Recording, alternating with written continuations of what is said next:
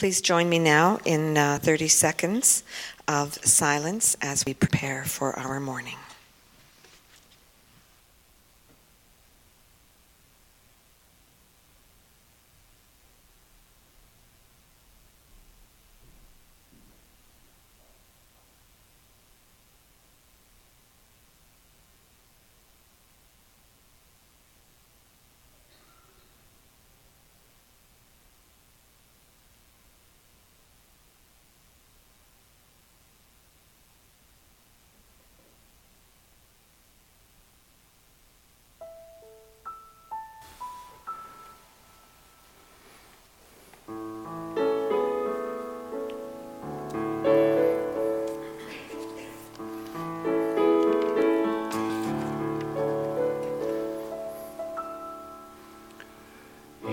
This very room, there's quite enough love for all the world. And in this very room, there's quite enough joy for all the world. And there's quite enough love and quite enough power to walk through our every fear. Oh, Spirit, one Spirit is in this very room. In this very room. This very room. I invite you to step into the awareness in this moment of what an eternal blessed moment this is. It is eternity, not contingent upon space or time. I invite you to allow your breath to ground you in the presence and in that eternal moment. And let us let us declare our truth and our knowing in this moment, allowing my words to be your words. There's one power, one infinite divine activity everywhere present, and that is, that is God. It is Father, Mother God. It is a principle, it is a vibration, it is a feeling tone, it is an experience. I cannot get there through my mind. My mind must surrender to the experience. And so I know in this moment that for each and every one of us, myself included, that we are guided, directed, inspired, and moved into that beautiful space. And it is a surrender. It is a willingness. It is an openness. It is an understanding that in surrendering, I am not giving up. I am not quitting. In fact, what I am doing is I am aligning myself with this beautiful vibration of the Most High, knowing that everything necessary for you and I to realize, to be, to discover, to put down, whatever it may be, we are guided and directed. That we are in alignment beautifully and wonderfully, that our life is God's life.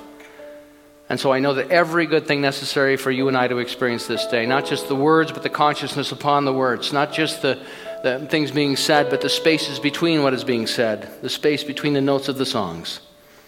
And in that quiet, in that spaciousness, is our opportunity to listen, to pay attention, and to be loved. Let us spend the next period of time in the practice of loving ourselves each and every time something comes into our awareness unlike that idea of love. Let us know that in that expansion of love that our gifts become clearer and more available and accessible to not only be shared within ourselves but with other people. How then shall we share our gifts? How then shall we live? What is our gift that we will leave to the family of earth? So I give thanks this day. I give thanks for music. I give thanks for the, the tactful, tactile experience of life to hug, to laugh, to cry to help, to be helped, to give and receive.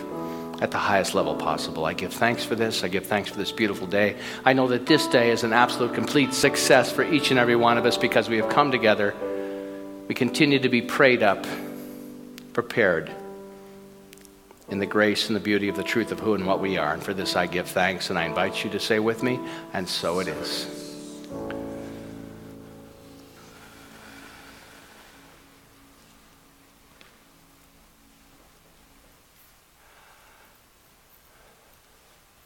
We have been using uh, this beautiful book by Wayne Muller, How Then Shall We Live? And this is our fourth week. Um, I loved, by the way, I love Joe's uh, song this morning, I'm going to love you till the wheels fall off. You know, Joe, I actually have an old truck and I say the same thing to it every morning, so I could really relate. love you till the wheels fall off. That's Mr. Tom Waite. But in this, uh, this uh, area of the book, there are three things that uh, Wayne Muller addresses in terms of the question what is my gift to the family of earth? And first of all, the assumption is that we all believe we have a gift. And, and I believe that's true. My experience and, and, and my journey has been that everyone has a gift. But there's some things that happen that allow us to either share that gift more fully or not. And I want to talk about those a bit today because I think it's important to have the discussion that brings into our awareness perhaps uh, areas in our lives where we can, we can live a, um, a, a more fully experience of grace and freedom, which is what Dr. Holmes talks about. We are a teaching of freedom. Not that everything goes freedom, but a freedom that we can choose our own filtering of experience in our lives. We are free to choose based on those experiences. We are free to give dominion or give names to everything that comes into our experience, and on and on and on. So, the first thing is to name our gift, even knowing what your gift is. And, and, and then what do we think about that gift? Because many times I think that the, the, the propensity is to think it has to be something huge. It has to be something that, you know, I, I, why should I bother feeding a neighbor when there's world hunger going on? And I will wait till I'm ready to, to address the problem of world hunger. And on and on and on. At the beginning of this book, there's a beautiful story that he begins with at the beginning of this chapter. He talks about Dottie Montoya, who lives in Santa Fe, New Mexico, where Dr. Uh, Reverend Muller's work primarily t- takes place. And Dottie's son, Roger, has been diagnosed with AIDS. And Dottie's husband, Jose, comes to uh, Reverend Muller and says, uh, I want to talk to you. I need a moment. And so he's thinking, because of the diagnosis of AIDS and how painful this is, that, that Roger's going to want to express his frustration, anger, bitterness, and resentment around what has happened to his beloved son. But in fact, what happens is Roger, uh, the father, looks at him and says, I noticed on uh, the news that there are children in Rwanda that are starving. And I would like to pull together my friends, and, and, and this man happened to be an apple farmer, and he had many friends that were apple farmers. And I'd like to find a way to share the apples that I have. So, completely unexpected to what uh, Reverend Muller expected. This man whose son has been diagnosed, and at the time this happened, that was a death sentence didn't want to come and complain about his son and what had come to his doorstep, but instead said, I want to talk to you about apples. And, they, and Muller says, Now it was, was my turn to be surprised. What did apples have to do with Roger's illness? A few of us up here have been seeing the pictures of the news, all the poor kids in Rwanda, he said, and I, I know a lot of apple growers around here, and we thought we could send some of our apples to them. And so they took their apples and they picked them and they dried them and they, and they shipped them for the children in, in Rwanda. He saw a need and he knew he had something that could, he could help fill that need. And he did not think twice about offering the gift of apples, even though, as Muller said, I knew that the apple growers had had a bad season with heavy losses from early frost. And from what they had, they wanted to give. So, isn't it fascinating how many times our gifts emerge, even in crisis, that we look for something to grab onto that has meaning? And so he knew, this father knew that, that the bitterness and probably the disappointment and the sorrow and the mourning that went on with this disappointing news, to carry that forward was not going to assist anyone. And so decided to find a way to be generous. Part of the challenge with gifts As he said, as a, he, and, and Muller says, I've witnessed in their deep conviction that because of their hurt, they have no real gift to give. People believe that. Because I'm hurt, then it has diminished my gift. Because I am flawed in some way, I can't possibly give my gift. That nothing of, I have nothing of value to offer the, the family of earth. He, he, he, continues this festering reluctance to comprehend the, the true nature of the gift is, I would argue, more costly than the original abuse. In other words, that we had an experience and we've identified it so strongly that now we carry it forward and it limits our capacity to be in the world in a, in a larger and more uh, expansive, creative, and loving way. And, and as he says here, it's, that's more harmful than the original hurt.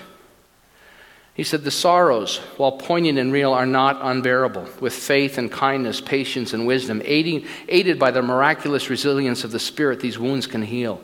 The greater tragedy is that each person in their own way believes that they have been broken by their suffering.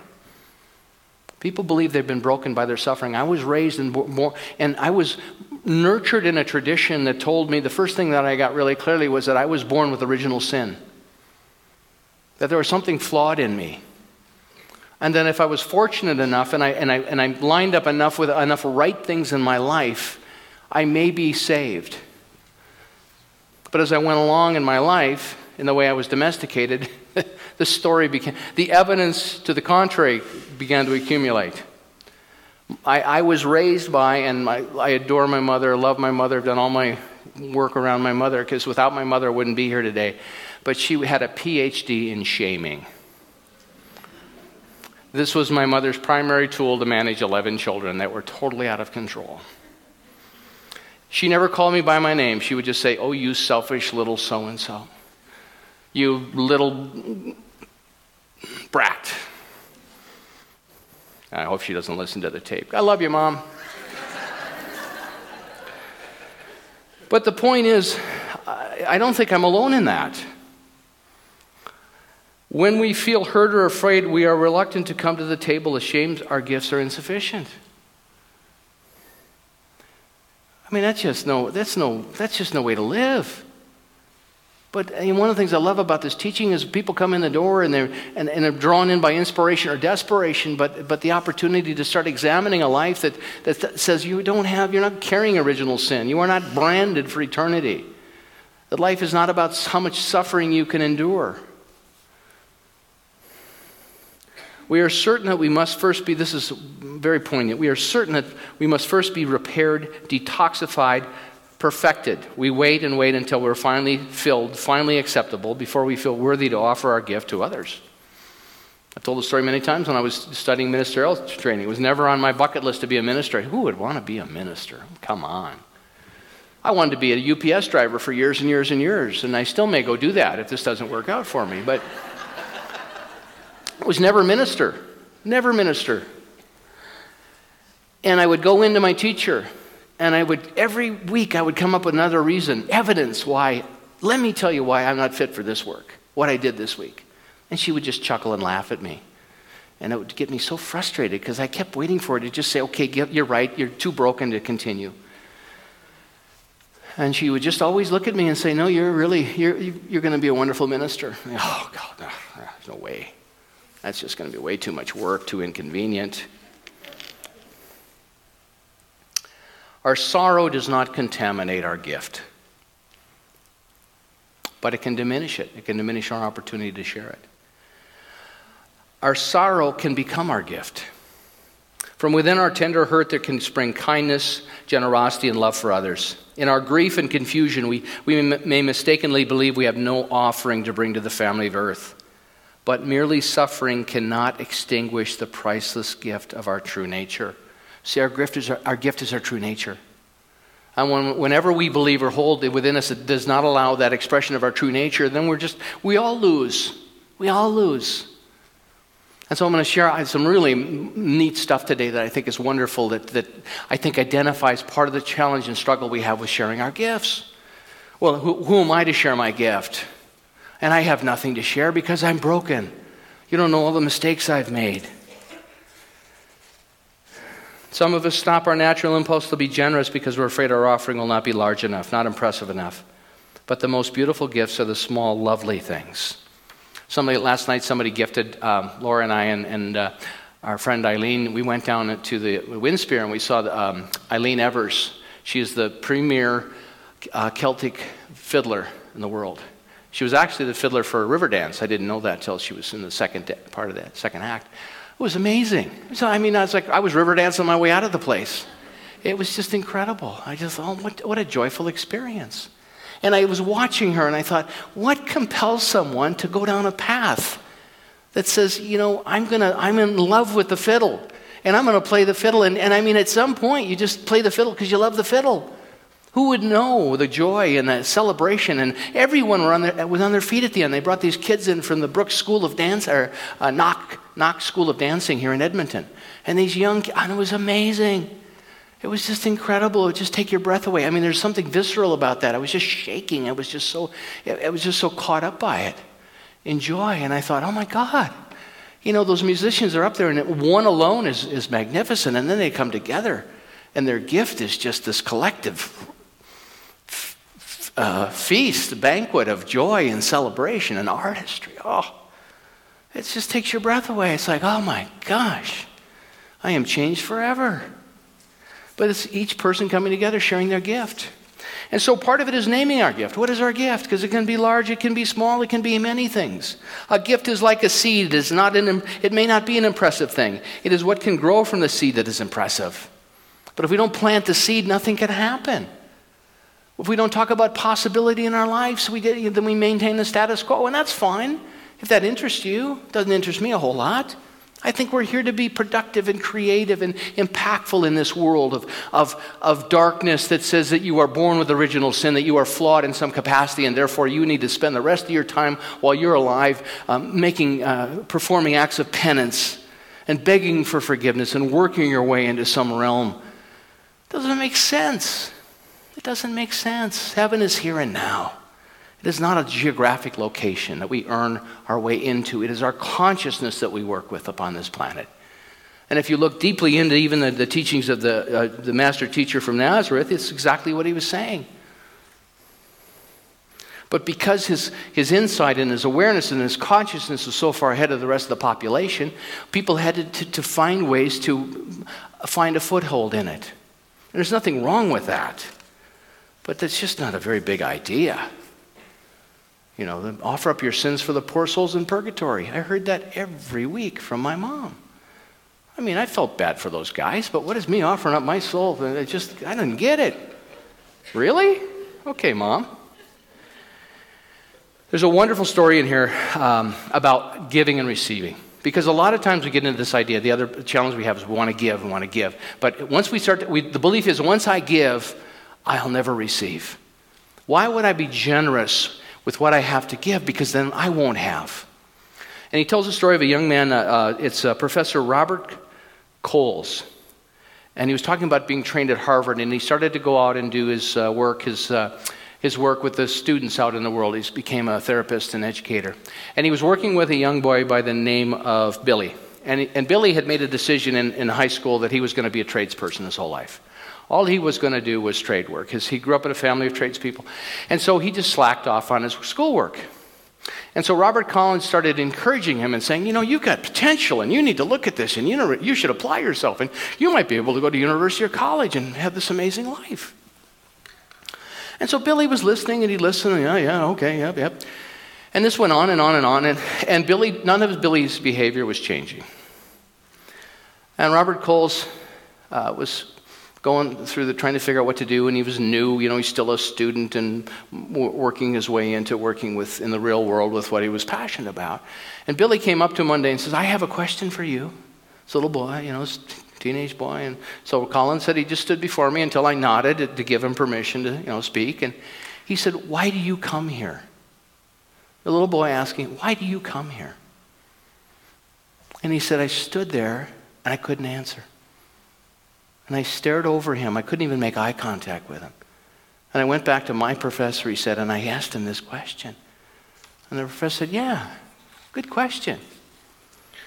And what he realized that it took him a while to figure out why he comes there. Because he was in the mindset, he was just there to give and give and give. He was there to fix. That in fact, what brought him there, there was nothing in it for him other than he was there to fix. And he said, The next time I saw Billy, after I thought about this for quite a time, he said, I used my own words to echo what my professor had guided me in. He said, I like coming to this school. I liked leaving the place where I lived, the college dormitory, filled with talkative, aspiring, and not always humble young men. And I liked especially stopping on my way back to that world for some strong coffee and some Italian pastry at a nearby eating place. Billy liked the last bit of information, liked my thoroughly indirect suggestion of the nurturance I was getting. See what the little boy wanted to know what's in it for you? And many times we don't think there should be anything in it for us. I think it's part of the, the apprehension we have about uh, a given anything. If I give, and, and, and if I'm asked to give, I've always got to be of service. I've watched it. I've gone through it myself. You know, you, how you work a volunteer to death. Done it myself. And then you just quit the, the community. Very mindful of it. But it's very easy to do because you think it's your, your role is to give and give and give, and you give and give and give, and finally the tank's empty because you're not receiving anything. I'm going to ask who would like to come up here and just simply, for the rest of my talk, simply inhale? No exhales, just simply inhale the whole time. Any takers? Well, if you, you think about it, if you'd like to come on up, I'll create a space for you here and we'll watch how long you're. We'll catch you if you start to go over, don't worry. So here's another element about it is the giving and the receiving. The giving and the taking. There's a rich web of giving and receiving, a deep ecology of give and take that permeates all of life. On biological, social, political, and spiritual levels, we are always part of something that gives and receives oxygen, food, clothing, shelter, goods, services, prayers, morning light, dew on the grass, touch, color, moisture, music, love. You know, 1,500 people showed up last night to, to receive this music. And, and you know, there was something in it for the musicians. The joy of sharing their gift the joy of all the, those days and pra- of hours of practice, devotion to their instruments, the dancers, these young kids, it was just adorable. I mean, they were just flying across that stage. It was like, oh my gosh. I mean, if there's a heaven, I was in it last night. I just kept crying. It was just so beautiful. And, and so, if the audience doesn't show up, I mean, you should see me in here when this hall is empty because I do these talks every day, but nobody shows up except on Sunday. not true, but I mean, does it not make sense if we're not here to share this experience? It's not as rich, it's not as, as potent and powerful and wonderful, and your consciousness is influencing how things uh, show up for me. It's fascinating, the collaboration of that.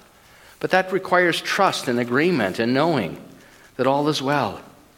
Generosity's aim is twofold. We finally free ourselves and others. We give when we give freely to others. We free ourselves when we uh, give freely to others. When I talk about our, our pledge program here and this idea around money and income and things like that, what I'm teaching is spiritual practice. Generosity of finances, of time and talent and treasure are spiritual practices. And what they do is they change us. And that's the, the juice of it, that's the beauty of it. So I have this wonderful lady that's influencing my life right now by the name of Brene Brown. And I was and I was spent some time this morning with Brene on a, on a book on tape that I thought was lovely, and it was so perfect for what we're talking about today because I think what she's addressing on this planet is so powerful. Because when it comes to giving and receiving, these ideas of, well, do I have a gift and why should I give a gift and all this, and what limits us. And I'll tell you what, it, what I think is one of the core issues that we all have to look at is shame. I was raised by a, a woman at a PhD in shame. Um, and, and, and, and that was her tool, and I get it. And, and, and what I know about this is Brene Brown says is that shame, she uses the metaphor of gremlins. Remember the movie Gremlins by Steven Spielberg? I couldn't even watch that movie. I was an adult when it came out. I said, I can't, I'm going to have nightmares about these creepy little guys that doing all these horrible things.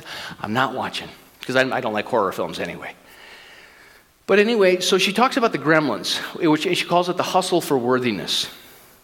She talks about it with her writing. She's a speaker and a writer, and she's written many, many wonderful books. She's a, just she's starting to emerge upon the planet. It's, we're ready for her work uh, in a big way. And she talks about for her speaking before people is very easy. She loves to get up and speak before people. The challenge for her is that is the writing. And so the gremlins in her life around her writing tell her, "Who are you to write? You suck. You can't write." She said for her, talking is a joy, writing is a necessity, because when you have a message, you want to communicate it to as many people as possible. But the gremlins in her head say, writers don't leave a dangling participle. There's something wrong with you. And then the gremlins, and she said, those are the gremlins around writing for me. She says that she also uses the term uh, dementors from Harry Potter. The dementors in Harry Potter, they suck every ounce of lightness out of you. And that's the voice of shame. Shame is, if you ask people about shame, number one, they'll typically say, I have no idea what you're talking about. You must be talking about my friend over here. Or they'll say, I know all about it and I'm not talking about it because we don't want to talk about it. I, you would rather have me do a talk on tithing than on shame. I'm telling you. That's how much we don't want to talk about it. Shame and shame hates being talked about. So just give me 10 minutes. Just give me 10 minutes because what, what Brene Brown said is that when you, when you deal with shame the, at the level of the intellect, most people's capacity is 10 minutes. And then they, they get bored because we don't want to talk about it. Or if I walk you into shame, if I, t- if I ask you to go to an experience in your life where you really felt shame and I walk you into it, you can't think anymore because what happens is the frontal cortex up here, the thinking capacity shuts down. You go right into the limbic system where you feel everything. So when you're feeling shame, you can't think. Isn't it? It's fascinating to know this. This is great information because I'm going to talk about the antidotes as well. So, so what happens is, and stay with me, we still have nine and a half minutes to go. Shame, shame sounds like two things.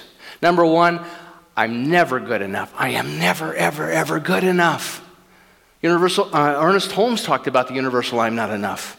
Number two, who do you think you are? Who the hell do you think you are? See, my gift is, is I know one, one, 13 thousandths of a second what you're going to say before you say it. Carmian, say something to me. Love. I knew he was going to say that. That's my gift, see?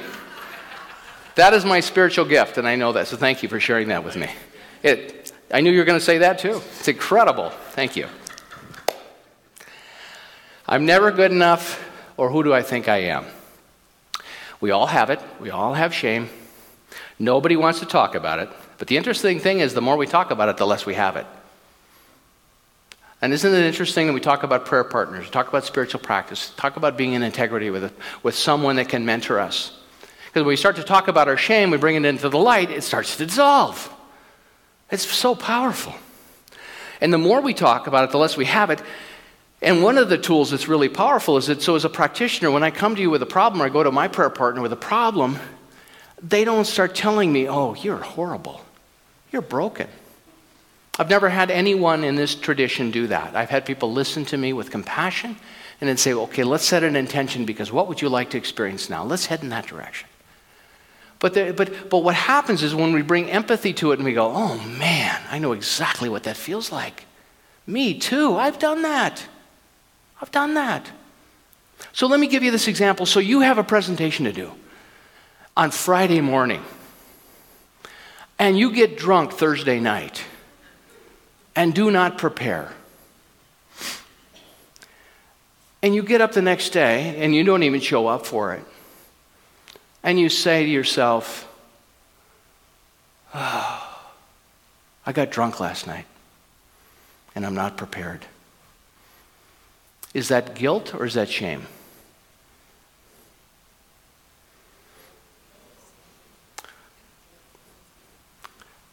Guilt. If I get up the next morning and I say, You suck. You are an idiot. You are an alcoholic. You are broken. You are a mess.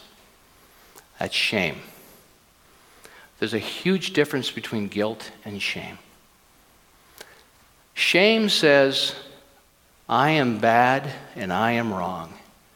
And guilt says, I did something bad. I did something wrong. And what guilt allows is change. Guilt is adaptable. Guilt allows us to say, guilty. Yep, you're right. I'm, t- I'm five minutes late. I'm going to be on time next time. I apologize. I take ownership for it. I take responsibility for it. And it's really important for me to be on time. And I want you to know that I'm going to do my best next time to be here. But if you're five minutes late and you go, oh my God, I'm just, I'm, a, I, I'm terrible at this. I can't, I'm, there's something wrong with me. I'm late all the time. There's something broken in me. And we wallow in that. And, and here's what's powerful about shame Brene Brown says that the prisons are full of young men and women that are so deeply entrenched in shame because what it encourages is addiction, bullying, depression, suicide, aggression, eating disorders, violence. It goes on and on and on because it escalates. So if your core belief is that I'm born with an original sin, which I was, and if I tried to carry that forward, that legacy that my parents gave to me out of love and wanting me to be the best I could be, and I know that, but if I carried that, I will guarantee you that if I continued to believe that about myself and not gone about the business of my own exploration, I wouldn't be standing here with you today. Because from that perspective of shame, life just becomes overwhelming. What's the point? I, I am so broken, I have no value to this, this, for this world and to myself. So guilt is the inverse, it's the antidote. Guilt is, I'm sorry, I made a mistake. Oh, do it again. I'll do better next time. Shame is, I'm, I suck, I'm bad, I'm wrong. And it's, it's, it's devastating. Gabor Mate, the, uh, the uh, drug counselor from Vancouver, works on the east end of Vancouver on, on down on Hastings Boulevard. Uh, I watched a brilliant interview with him, and he talks about it as, as it, it, what happens with addic- addiction is if a child has six traumatic experiences before the age of seven, which is, you know, in, the, in, the, in the, some of the traditions, the age of reason, they are thousands and thousands of times more susceptible to addiction. They don't even have the capacity to say no. And so, what, the, what happens with the addiction is that we're looking to relieve the stress. And so it's very interesting, he said, as we treat it, because when we treat it, we tell we, the addict is looking to reduce the stress, but the way that we address it is we tell them not only is it stressful to, to, to, to feel stressful about life in general, but now we're going to increase your stress level because what you're doing is illegal, and we're going to put you in jail because you're doing it, which just enhances the stress level. And he says it's interesting how we treat this because what happens for a single addict, one addict on average needs to $100 a day to support their, their uh, addiction on the street. And he said, in order to support that, what we know now is they typically have to shoplift about $1,000 worth of merchandise a day. So you have one addict shoplifting $365,000 worth of merchandise a day to support their, their or a year to support their, their habit. Because what the powers that'll be say, well, what we do is we prosecute and we put these guys in jail.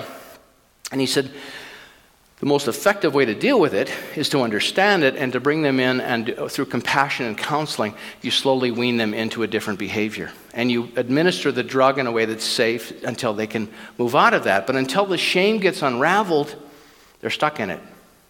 So the way we're treating it is simply enhancing it. And it's fascinating work. And so when we look at the level of merchandise being shoplifted so these guys can support themselves, is it really too expensive? I don't know. But I think it's fascinating. And so let's take it back to the, the, to the acceptable addictions. So you're a workaholic. That's 30% of Canadians consider themselves workaholics. Acceptable addiction. So if I have a heart attack, I'm stressed out, and I go in and I have to have a triple bypass because I've worked myself into that place of stress. The doctors aren't going to say to me, You're an addict. You're a workaholic. We're going to treat you. In fact, I'm going to call the cops. We're going to put you in jail. No, they say, we're going to give you everything you need. But if I don't have the capacity because of trauma at, early in my life to say no, and then I, am trying to relieve the stress through an addiction, I'm put in jail and prosecuted and put away. And I'm not, and I'm not endorsing, endorsing addiction. What I'm saying is that when we have shame so alive in our lives, it's so hard to show up and give our gifts. And so, so it's so short sighted to think, well, this, you're bad and wrong. We're going we're going to lock you away. And there are countries that are actually doing this now. But guilt is I've done something wrong, and shame is I am wrong. And it's powerful because we're here to share our gifts. We're here to love one another. All of us have gifts. Last night when I was watching those dancers and musicians, I thought, my God, the, the, the follow through, the commitment. There's no guarantee when you decide you're going to be a fiddle player, you're going to make a nickel with it. I'm just like, I'm, I'm, you know, my, my, my chin is on my chest. I'm like, what keeps people going? You know, there, there had to be years in there of working four or five jobs so I can play my fiddle with no guarantee in sight. What is, and, and God bless them for following that because we become the beneficiaries of that. And that's such a precious, powerful gift. It's wonderful stuff. But isn't that good to know? So then when we start to slip into shame, we go, wait a minute. No, no, no, no, no, no, no. That's that old voice of shame. And that, that serves no one. What I'll do is I'll make it a new agreement with myself.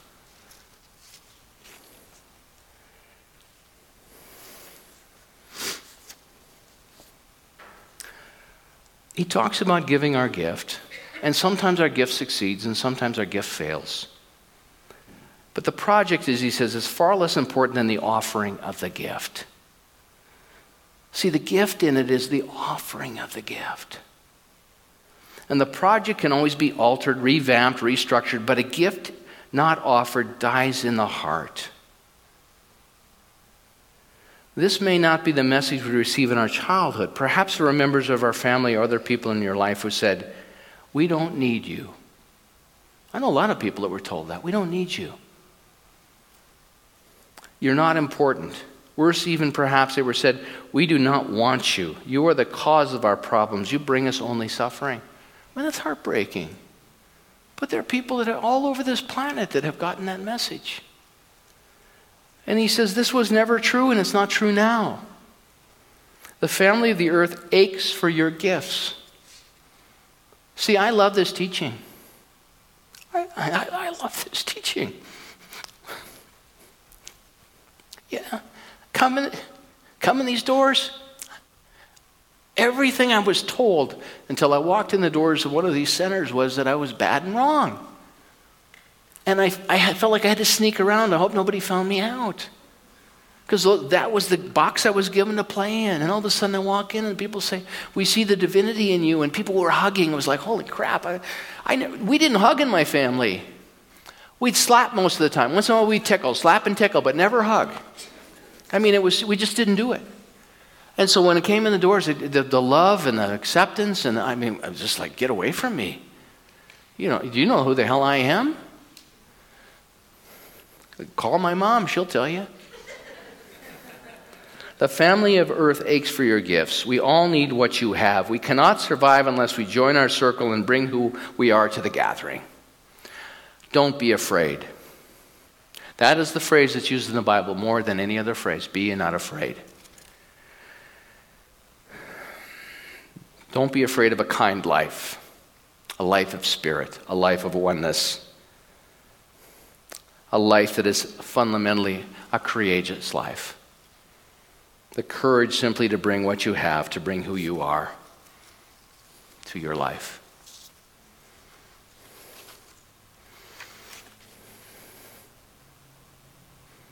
Our greatest gift is to allow ourselves to feel alive in this sea, this sea of life, moving with the tides of loving kindness as they, as they move into us through us and out of us into others, only to return again and again. The kindness of others fertilizes our souls. They become a part of who we are, and we carry them in their love. I want to just leave you with this beautiful poem at the end of this book. It's by Merrit Malloy, and it was written at a, a friend of Wayne Muller, Peter Falco, died when he was 29 years old, and they read this poem at his uh, memorial. It's just beautiful. It's called epitaph. When I die, give what's left of me to children and old men who wait to die. When I die, give what's left of me to children and old men that wait to die. And if you need to cry, cry for your brother walking the street beside you. If you need to cry, cry for your brother walking the street beside you. And when you need me, Put your arms around anyone and give them what you need to give to me. When you need me, put your arms around anyone and give them what you need to give to me. I want to leave you something, something better than words or sounds. Look for me in the people that I've known and loved. I want to leave you something better than words or sounds. Look for me in the people I've known or loved. And if you cannot give me away, at least let me live in your eyes and not on your mind. And if you cannot give me away, at least let me live in your eyes and not on your mind. You can love me most by letting hands touch hands, by letting bodies touch bodies, and by letting go of children that need to be free. You can love me most by letting hands touch hands, by letting bodies touch bodies, and by letting go of children that need to be free. Love doesn't die, people do. So that when all that's left of me is love,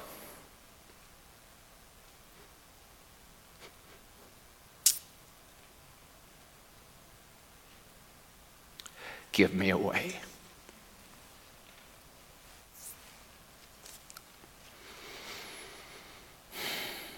Love doesn't die, people do. So that when all that's left of me is love, give me away. I'll see you at home in the earth. Blessings. Thank you.